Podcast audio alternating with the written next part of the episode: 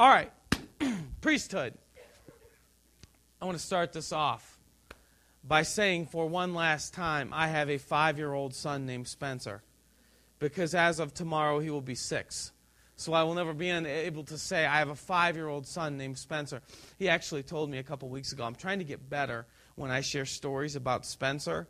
Uh, asking him first because he's getting to the age where he gets embarrassed and things like that. And, and we were having a party for him a few weeks ago for his birthday, and he came over to me and he whispered, Daddy, you can tell the people at church that we're having a birthday party for me.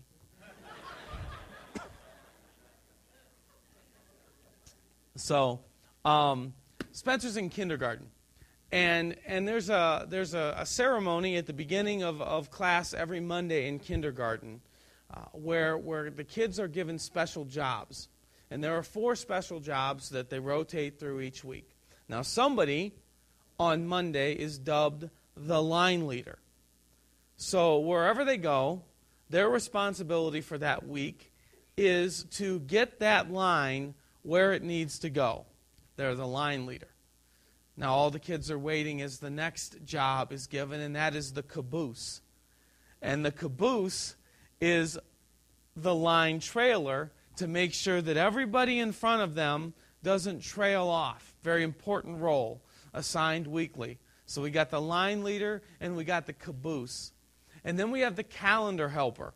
Very exciting role where you go up each day and you put a sticker on the day of the week and the month that the week is in. Very, very, you know, crucial role, the, the calendar helper. And finally, the zenith of all special responsibilities, the weather helper, where you look online to see what the weather is outside, because you can't just look out the window. And And if it's sunny, you put the sun sticker on. If it's windy, you know, whatever. So each week, these kids, you know, one of the high points of the week is to find out their special responsibility for the week. And that's in kindergarten. But what really happens is that's just the start because for the rest of our lives, we get to wrestle through as human beings what is our special responsibility? What should we be doing with our life? What do we want to do when we grow up? Why are we here? What is our purpose? What is our role? Does it even matter? And we wrestle through those things. But what we see in the priesthood in Leviticus is that there was a certain group of people that God told at a very early age, because it was designed by lineage, your special role in life is unlike anyone else. You're a priest. You will serve me your whole life. Now, before we actually get into the scripture, what I'd like to do is, is give you the history behind the priesthood. That actually sounds like it's coming from behind me.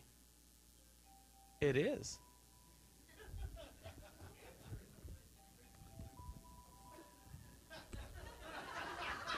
Joe, your mom's calling.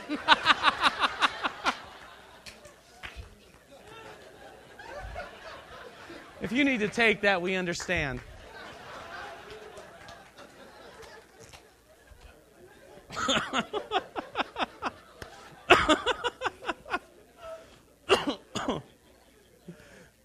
So,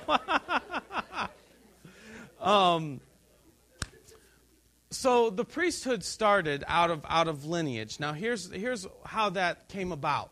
In, in the, the book of Genesis, okay, Leviticus is the third book of the Bible. Genesis, Exodus, Leviticus, pretty much chronological. Starts with Adam and Eve. Adam and Eve fall from God. God separates himself from human beings. Human beings kind of wander a little bit. And then in, in, um, in Genesis 12 or so, first book of the Bible again, Abraham is a man of God, and God tells Abraham, out of all these scattered nations, I'm going to choose you as my chosen people. Abraham has two children, Ishmael and Isaac. Now, out of Ishmael come historically or traditionally the, the, the, the um, Islam is birthed from Ishmael. And out of Isaac comes the Jewish people. So this is a very significant individual, Abraham and his two sons, Ishmael and Isaac.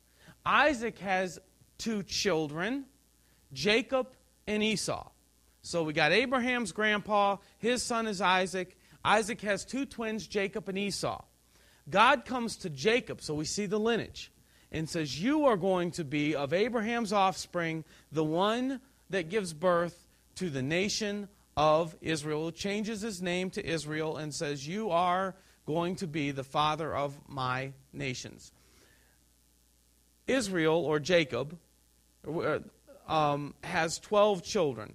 So I'm trying, Abraham, Isaac, Jacob, and Esau. Jacob is renamed Israel by God, and Israel has 12 boys.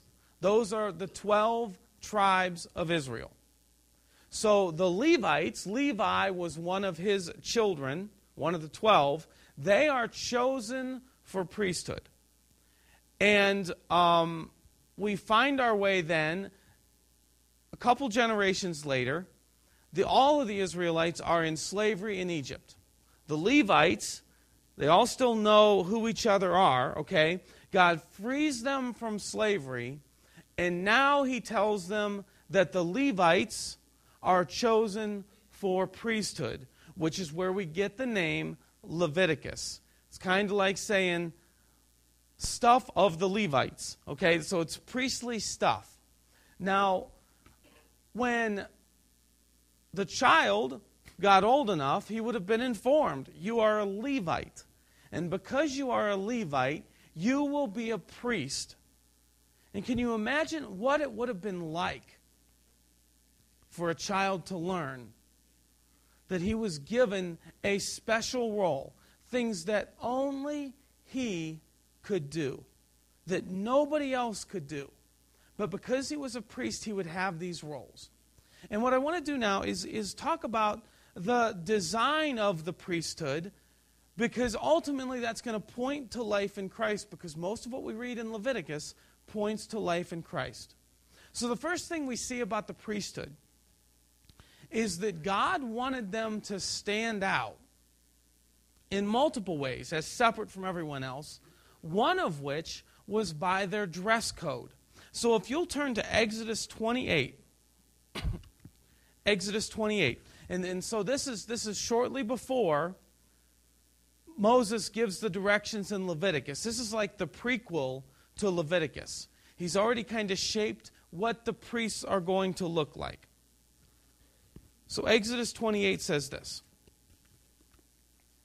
Have Aaron your brother brought to you from among the Israelites, along with his sons Nadab and Abihu, Eleazar and Ithamar, so they may serve me as priests. so we know right there that Aaron is a descendant of which tribe? Levi. Make so is Moses. Make sacred garments from your brother Aaron to give him dignity and honor. Tell all the skilled men to whom I have given wisdom in such matters that they are to make garments from Aaron for his consecration, so he may serve me as priest. These are the garments they are to make a breastpiece, an ephod, a robe, a woven tunic, a turban, and a sash. They are to make them these sacred garments for your brother Aaron and his sons, so they may serve me as priests. Have them use gold and blue, purple, and scarlet yarn and fine linen. So God has a very specific look that involves pretty much the whole get up of the priest. He has a specific thing that they need to wear because he wants them to stand out. Now, this is just, just to give you an idea of how specific God is. Let's take a look at the ephod. Make the ephod of gold and of blue, purple, and scarlet yarn and of finely twisted linen, the work of a skilled craftsman. It is to have two shoulder pieces attached to two of its corners, so it can be fastened. Its skillfully woven waistband is to be like it, of one piece with the ephod, and made with gold, with purple, with blue and scarlet yarn and with finely twisted linen. Take two onyx stones and engrave on them the names of the sons of Israel in order of their birth, six on the one stone, the remaining six on the other. Engrave the names of the sons of Israel on the two stones the way a gem cutter engraves a seal. Then mount the stones in gold, whatever that word is, settings and fasten them on the shoulder pieces of the ephod as memorial stones for the sons of Israel. Aaron is to bear the names on his shoulders as a memorial before the Lord.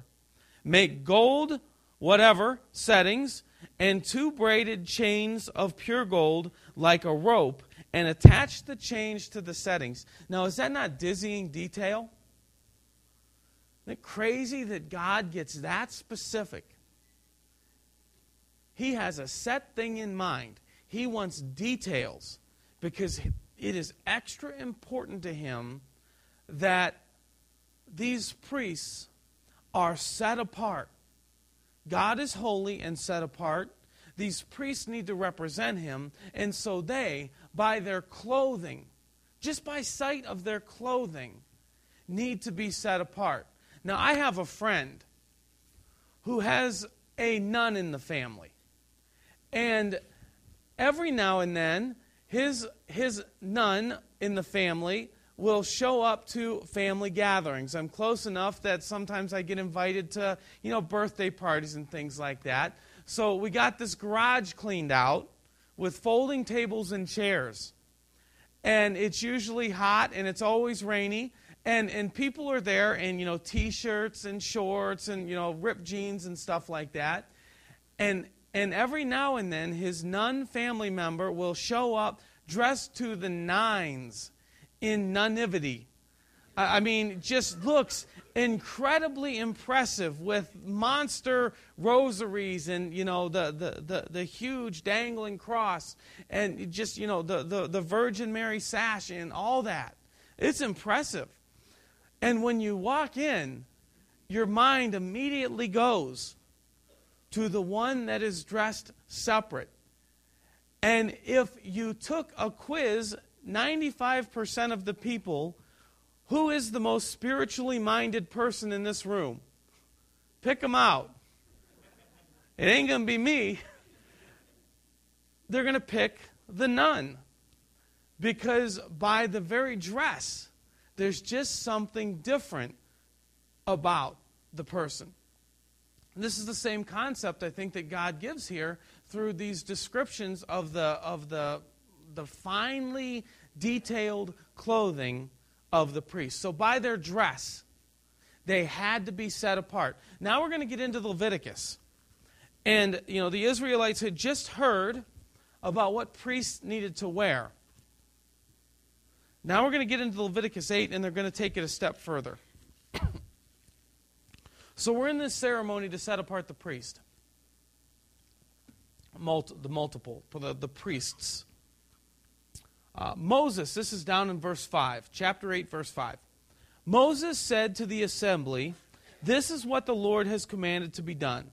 Moses brought Aaron and his sons forward, washed them with water, put the tunic on Aaron, tied the sash around him, clothed him with the robe, and put the ephod on him.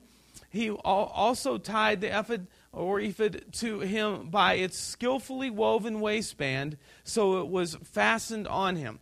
So, what, what's happening now is we're going to see this ritual meant to show not only in clothing, but in purity, the priest is set apart. So they're washed to symbolize purification. Then they are clothed with this spiritually stunning, spiritually looking clothing, okay? Now we're going to skip forward to verse 22. Interesting thing that happens here. Maybe even a little bit gross. 822 He then presented the other ram, the ram for ordination.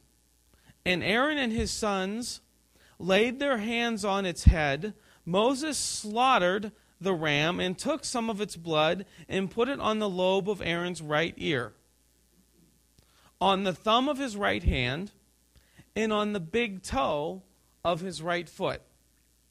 Moses also brought Aaron's sons forward, the other priests, and put some of the blood on the lobes of the right ears, on the thumbs on the, of the right hands, and on the big toes of the right feet. And then he sprinkled blood against the altar on all sides. what seems to be happening here, because remember we've said that blood symbolizes forgiveness, symbolizes life, symbolizes purity and purification. And so God is purifying through symbolism the ear, the hand, and the foot, almost as if to say, these people are to live pure lives, to hear God purely, and to follow with hands and feet what they hear from their God purely. But the concept here is just as they are set apart by their dress, they will be set apart by their actions. And the priests lived their lives essentially in the temple, performing rituals that only priests could form. They were chosen by God and set apart by their dress, by their actions, and by their location. And everyone knew if I need to go experience God, I'm going to go to the temple and I'm going to interact with the priests. If I'm going to go find forgiveness for my sins, I'm going to go to the temple, and the priests are going to orchestrate the sacrifice for forgiveness. If I want prayer, if I want anything, it was all focused to the priest and to the temple. Can you imagine what it would have been like for a child to learn God picked me for that? God wants me to be his special dude to do his special stuff that only I, nobody else, can do these things. I am special to God. I am chosen by God. He wants me to be a priest. And because I'm a Levite, I get that. Well, here's the thing for us today. Even though this was written 3,400 years ago, it's extremely relevant to us today. Here's why. Exodus 19. This is before God told them anything about the priesthood. It says Moses went up to God. The Lord called to him from the mountain and said, This is what you are to say to the house of Jacob, and what you are to tell the people of Israel. So you, you get that? You follow that? There's the lineage, they're the house of Jacob or Israel because they were his descendants from the 12 tribes. Okay? You yourselves have seen what I did in Egypt, how I carried you on eagle's wings and brought you to myself. So they were just, you know, not long before this in slavery in Egypt, and God delivered them with plagues and power and, you know, apocalyptic displays. Now, if you obey me fully, and keep my covenant, then out of you, all na- then out of all nations, you will be my treasured possession. Although the whole earth is mine, you will be for me a kingdom of priests and a holy nation. So, what we see here is that God gives his dream. His dream is for all of us to be priests, a kingdom of priests. But he starts off with a specific priesthood. And he tells this specific priesthood, I want you to dress the part, because I want you to look the part, and I want you to act the part with holiness. One day I will have a kingdom of priests, but for now I have a tribe, the Levites, of priests. Now, if we look forward to 2 Peter. If you have one of these Bibles, it's on page 840. If you don't, good luck. It's a short book. This is after the time of Jesus. Most of Leviticus points to Jesus. The promise of the nation of priesthoods, of the nation of priests, points to Jesus.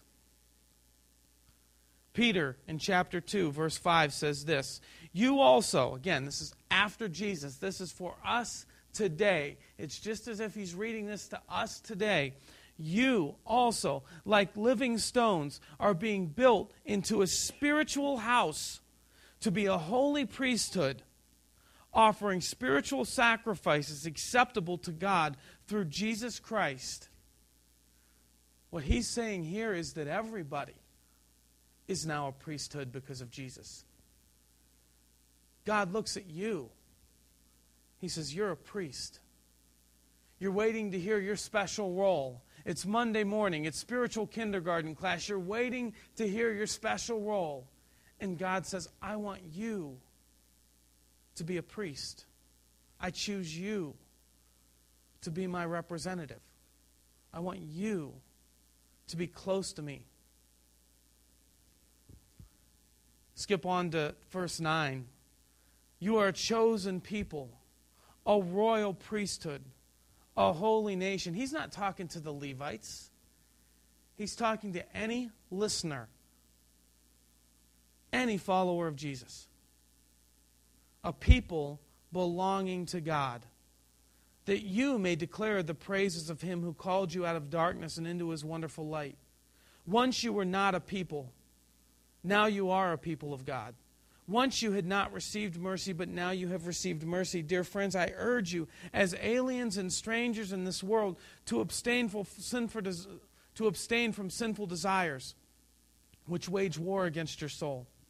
Live such good lives among the pagans, among people who are far from God, that though they accuse you of doing wrong, they may see your good deeds and glorify God on the day He visits you.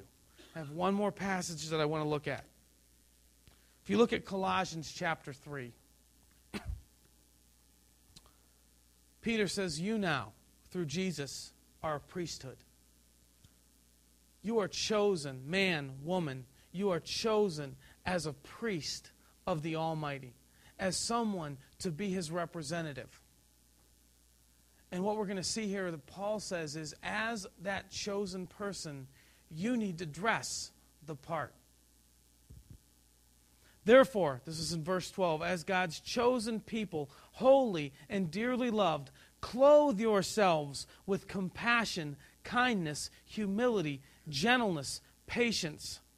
Bear with each other and forgive whatever grievances you may have against one another. Forgive as the Lord forgave you. And over all these virtues, put on, dress yourself with love, which binds them all together in perfect unity. So God doesn't care anymore about the robes, about the breastplate, about the sash. He says, Clothe yourself with love. You are a priesthood.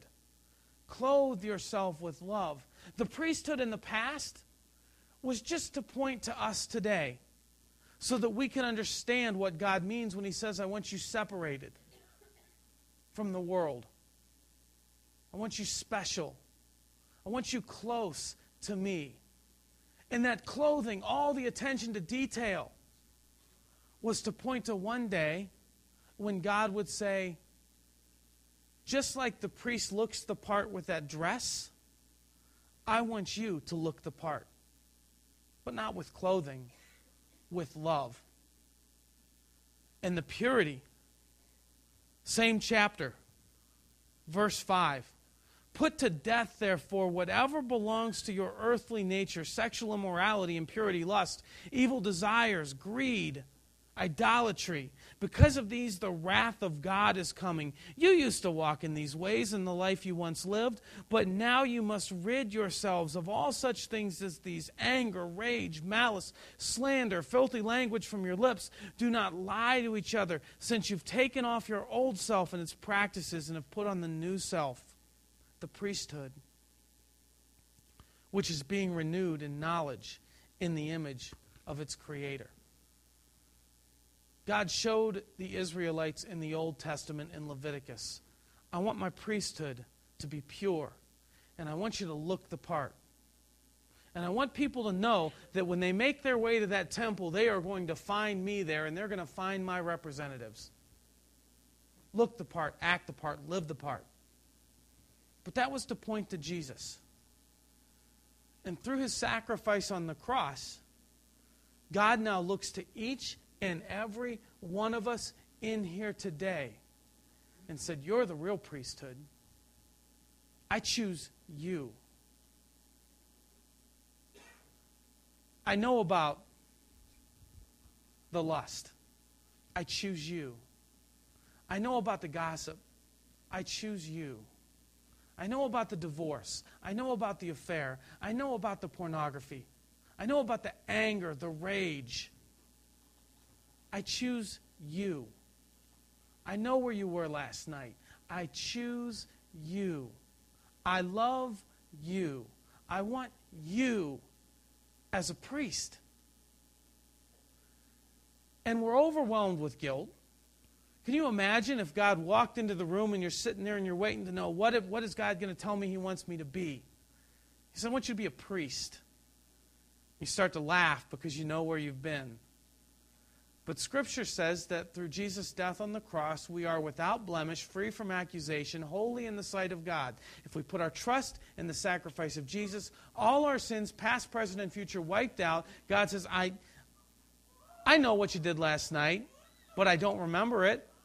Because Scripture says that God remembers our sin no more through Jesus.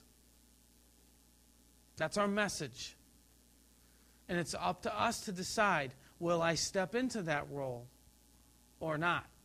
Will I leave the common? Huge theme in Leviticus the common and the holy. Will I leave the common, the everyday, in exchange for God's life as a priest? When I was in high school, I, I was offered the chance to, to give the weather report on the morning exchange. And, and we were there on site. And um, one of those things where I began to, they just walked up to me. I only remember the name of the lady, the host of the morning exchange, said, You, I want you to give the weather. And I'm thinking about the millions of people in Ohio that, that are going to do that. I'm thinking about, you know, my own inadequacies and things like that. And, and I, I wussed out. I said, pick somebody else. And I watched my, my classmate, Era Simonetti, through clenched teeth, just eat up the moment on the air.